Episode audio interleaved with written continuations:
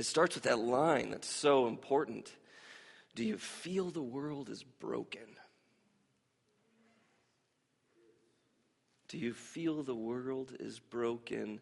And the response is, We do. Do you feel the shadows deepen? We do. Doesn't the shadows seem so dark? So many ways, so many times, so much brokenness around us. I've been sensing this um, more, I think, than ever before. Uh, getting old, getting soft, having kids, I don't know what it is, but uh, sort of sensing this about myself. I, I, I opened uh, BBC this week, and uh, this, was the, this was the front page I was greeted with. I, I don't sh- know if there's a happy thing up here. I don't think so as I look around it. Um, but as we open up the news and we see how broken things are, You know, have you thought about why there's so much bad news out there? Like, you turn on the news, you get 80, 90% bad news. You might get 10% feel good, things that are nice. Like, you know why that is? It's because we like to click on bad stories more than we like to click on good stories. It isn't that the world is just full of all evil all the time, but not only is it full of all kinds of horrible things, as you can see, but that's the thing that we want to click on. That's the thing that we want to know about. And what I realized as I was looking at this front page is the more horrible the story is, the more interested I am on the details, right? We're so broken. And we just want to continue to fill our minds and our hearts with this same kind of darkness. It's so deep. And I love that song that we sang because it gives such hope.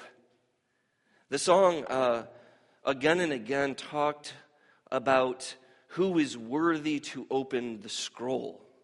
Who is worthy to open the scroll? Now, that might be obscure to some of you if you're a guest here today, or maybe you're not as familiar with Scripture. It comes from the last book of our Bible, the book that is called Revelation. And in Revelation, John, who walked with Jesus, who was present, we think, at his crucifixion, John, who was uh, so deeply tied to Jesus, is taken into the throne room of God and given a vision of how, how things are going to begin to wrap up. How is God going to bring this mess to a conclusion?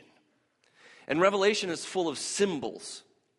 And so, one of the symbols is this scroll. This scroll is brought out before the very throne of God, before these terrifying, terrifying beasts with eyes within and without, and these seraphim who are these burning, serpent like beings flowing around the, the throne of God, crying out, Holy, holy, holy. All of this, a scroll is brought out, and there's a realization that all of heaven comes to in one moment. No one is worthy to open it which means this is going to march on and on and on. And there's no conclusion, there's no kingdom, there's no wrap up unless somebody is able and worthy to bring it all to a conclusion, to really set forth upon earth a kingdom of justice. And so, what we read here in the text of Revelation is this John falls upon his face and he weeps and he weeps because no one no one was worthy. And then stepping into the moment is a, an elder who lays his hand upon John and says to him, Do not weep, because the lion of the tribe of Judah, the root of David, has triumphed, and he is able to open the scroll. And then we have this moment where, as he is, he is weeping on his face, and the elder is comforting over him and telling him the, tr- the lion of the tribe of Judah is going to bring it all to a conclusion. And if you're going to you know, pick an animal to conclude everything, and a lion is an appropriate one, right? I mean, king of the beasts, that's, that's, a, that's a good. And he, John lifts his eyes, but instead of seeing a lion, what does he see? A slain lamb. And as he sees this lamb looking as if he had been slain, all of heaven erupts in praise. You are worthy to take the scroll. You are worthy to open its seals because you were slain. And with your blood, you purchased for God persons from every tribe and language and people and nation, and you have made them. You have made us to be a kingdom and priests for our God, and they will reign in the earth forever. Brothers and sisters, today is a day of celebration because today, like every other Sunday, we remember Christ is risen. And because he is risen, we are redeemed. We have a future and a hope. There's a beautiful passage that clues us in on all that God was going to do, and it's found in a book called Isaiah. In the book of Isaiah, written, we can quibble about dates, but let's just say roughly about 600 years before Jesus shows onto the scene, Isaiah is writing a kind of poetic epic describing these strange and puzzling events. And he begins by telling us about a servant that is going to come from God. And the servant, he says this He says, How beautiful on the mountains are the feet of those who bring gospel, who bring good news, who proclaim peace, who bring good tidings, who proclaim salvation, who say to Zion, Your God reigns. So Isaiah is trying to draw us into this image, this image of a messenger. Of course, you remember in ancient times, they didn't have uh, cell phones and texting and all these other things. And so you had to get your message from a runner, somebody who would run from one place to another. You can imagine the feet of the runner, right? Who is not wearing Nikes, who is maybe wearing sandals, maybe not. The bruised and broken feet of the one upon the mountain who is running. And where is he running? He's running to Jerusalem the city of Zion, the city of the great king, the city that has a relationship with God that no other city in all of the nations, in all of the history of the world has ever had. Zion. But Zion is in ruins. It has been broken to pieces by the nations around. It has been sold into destruction because Zion forgot that God called them to holiness and that God called them to justice. And they forgot both of these things. And so, and this is important information, important detail. Remember how often Jesus says, I have not come into the world to judge the world? You remember that? And so we like to say to other people, what?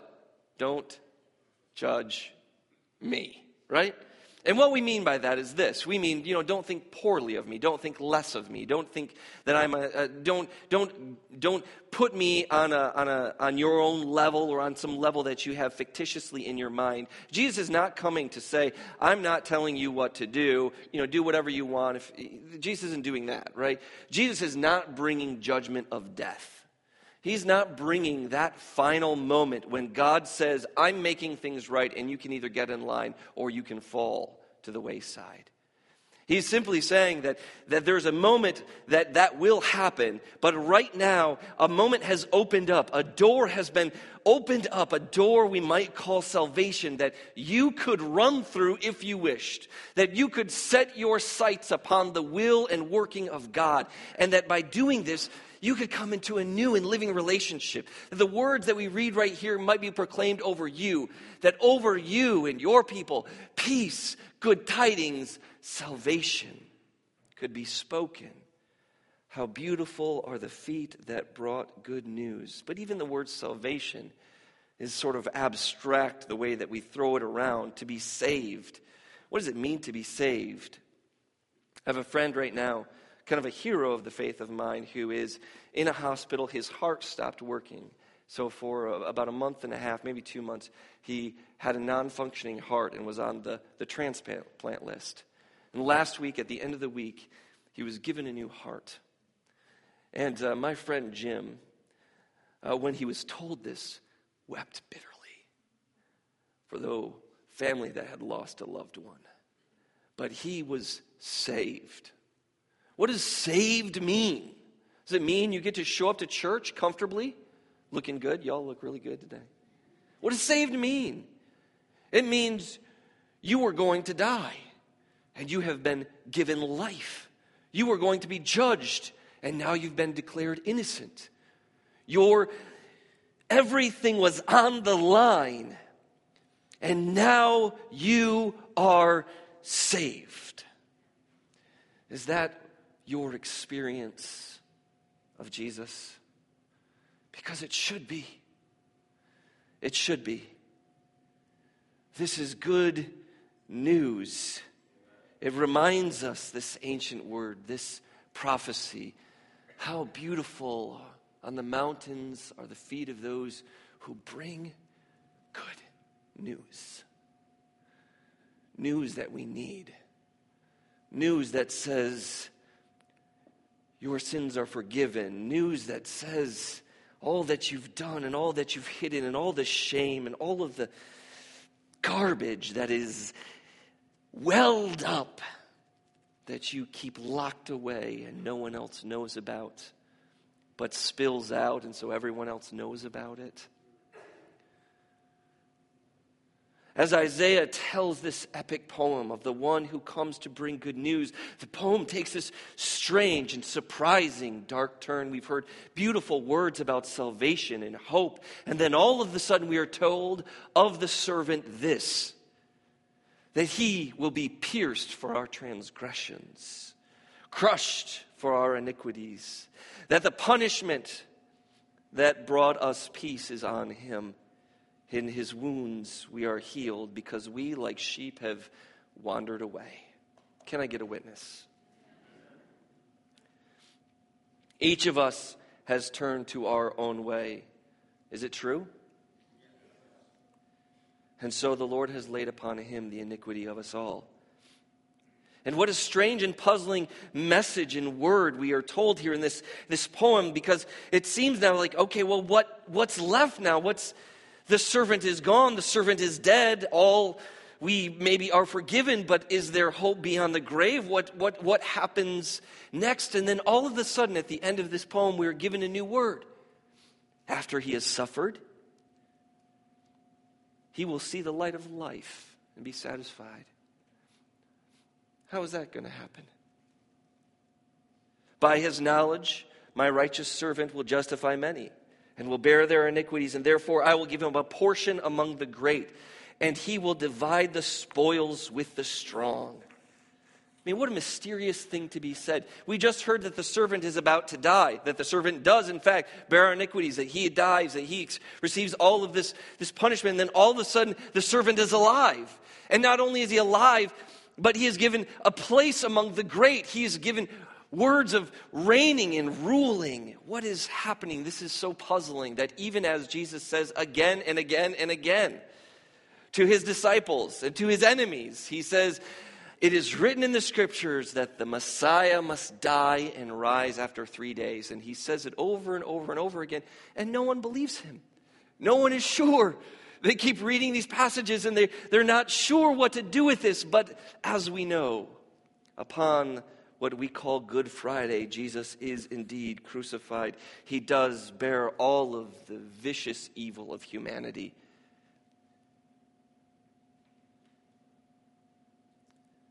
And yet, how beautiful are the feet of those who bear good news. For up from the grave he arose, triumphing over our ancient enemies of sin and the devil and death. For he is the Lord of glory. He is the King of Kings. He is the beginning and the end. He is the A and the Z. He is the Son of God. He is the Savior of the world. He is God in flesh. He is everything. How beautiful are the feet. And so the prophet Isaiah, speaking from the voice of God and the voice of the servant, gives us great hope. He says, Do not be afraid. Do not be afraid. You will not be put to shame. Do not fear disgrace, for you will not be humiliated. And instead, come, all you who are thirsty, come to the waters. And you who have no money, come buy and eat. Come buy, buy wine and milk without money and without cost. And what's beautiful about this text here from Isaiah, written 600 years before Jesus was born, is that it is actually the final words, some of the final words we get from Jesus at the very end of our Bible in Revelation 22, when the Lamb is calling out.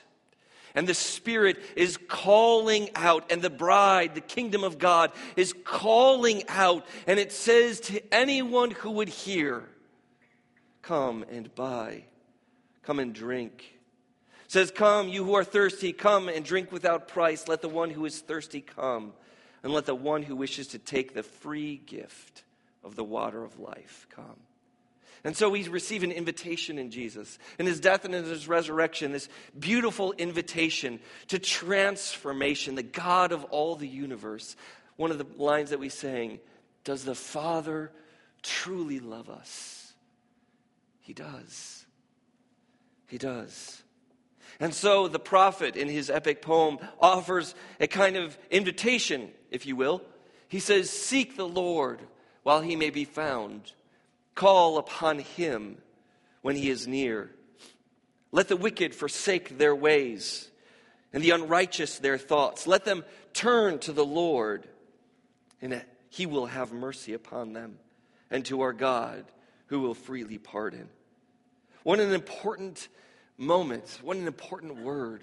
What an incredible invitation. And what a dire warning as well. Seek the Lord while he may be found, which indicates what? He may not always be findable. Seek the Lord while he is near, which implies what? He might not always be near. That there are moments in our lives where we can't take it back. You ever done that? You ever put your foot in your mouth so, like, so deep? Right? So deep, you're like, I really need to take that one back. But there are no takes backs, right? There are no takebacks in life, and sometimes, and in our religious life, this is true as well. And so he warns us with warning of fear, but also rejoicing in hope. He says, Let the wicked forsake their ways. Because of judgment, sure, sure, sure. But because the wickedness corrupts, this is why Jesus had to die. This is why he had to come. This is why he had to redeem us, because we continue to walk in wickedness. And if we've been redeemed by him, changed and transformed by him, why would we walk in wickedness again? What does darkness have to do with light? What does good have to do with evil? What does justice have to do with injustice? What does God have to do with the wicked ways of our wicked world? And so we are hearing a message coming forth from the grave, from Jesus himself, who is now ascended to the right hand of the Father, an invitation. Come, all you who are thirsty. Come to the waters, you who have no money. Come, buy and eat. Come, because there is no cost want to do something different as we kind of begin to head towards an ending. I want to share with you a portion of a sermon. So I didn't write this. This is about 1700 years old. It was written um, somewhere in the mid to late 300s by this man. This is John Chrysostom. Chrysostom is a hard word to say. Uh, in Greek, uh, in English, it means golden mouthed. He was quite the orator. This actually is a mosaic uh, that we have in, uh, that's in Constantinople. It's a thousand years old. And he wrote this sermon, and this sermon actually still today is probably being recited uh, in our Orthodox and Eastern churches. But it's so beautiful, I wanted to share it with you. And in a second, there'll be some audience participation. John Chrysostom says this. Our master is gracious, and he receives the last even as he receives the first. He has mercy upon the last, and he cares for the first. To the one he gives, and to the other he is gracious. He both honors the work and praises the intention. So enter all of you, therefore, into the joy of our Lord, whether first or whether last to receive your reward. O rich and poor, one with another, dance together. O you ascetics and you negligent, celebrate the day. You that have fasted and that you that have feasted, rejoice today. The table is rich laden, feast royally. all of you. The calf is fatted. Let no one go forth hungry. Let all partake of the feast of faith. Receive the riches of his goodness.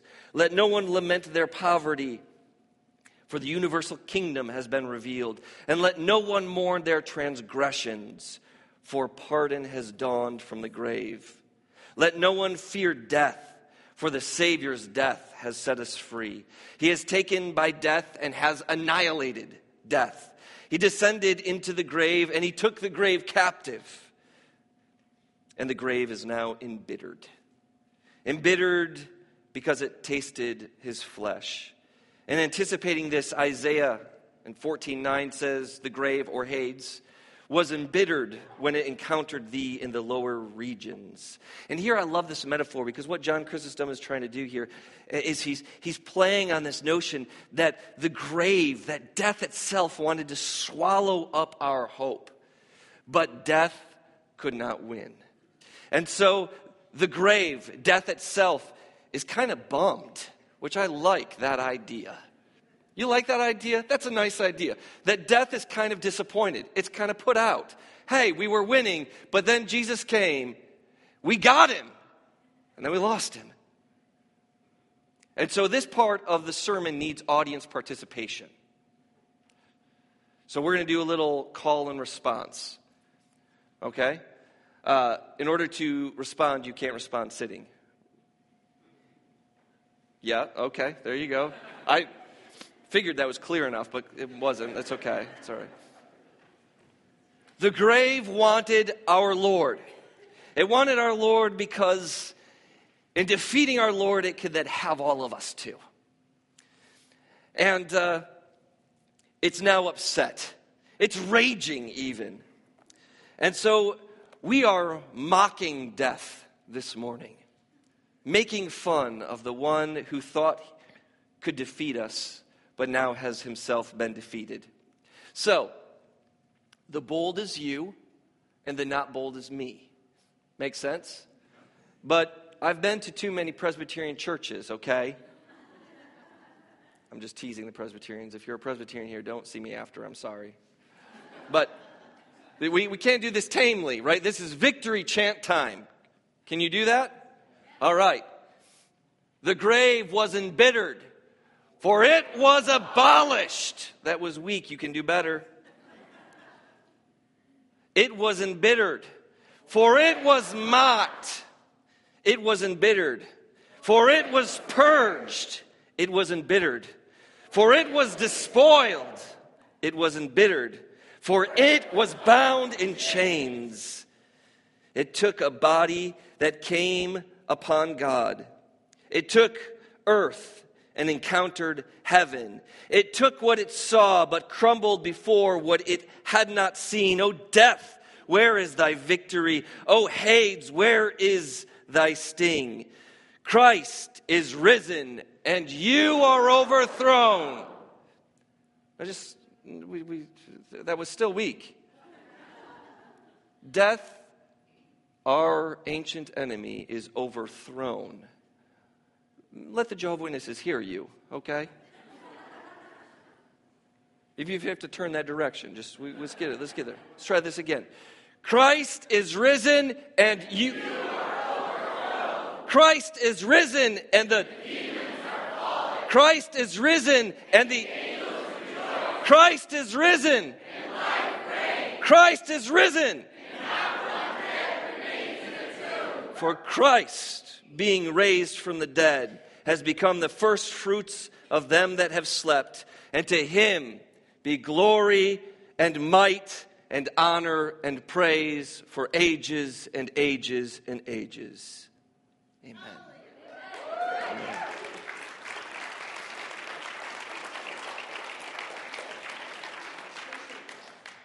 I think we're done. Like I don't have anything more to say. So band, let's let's let's do this.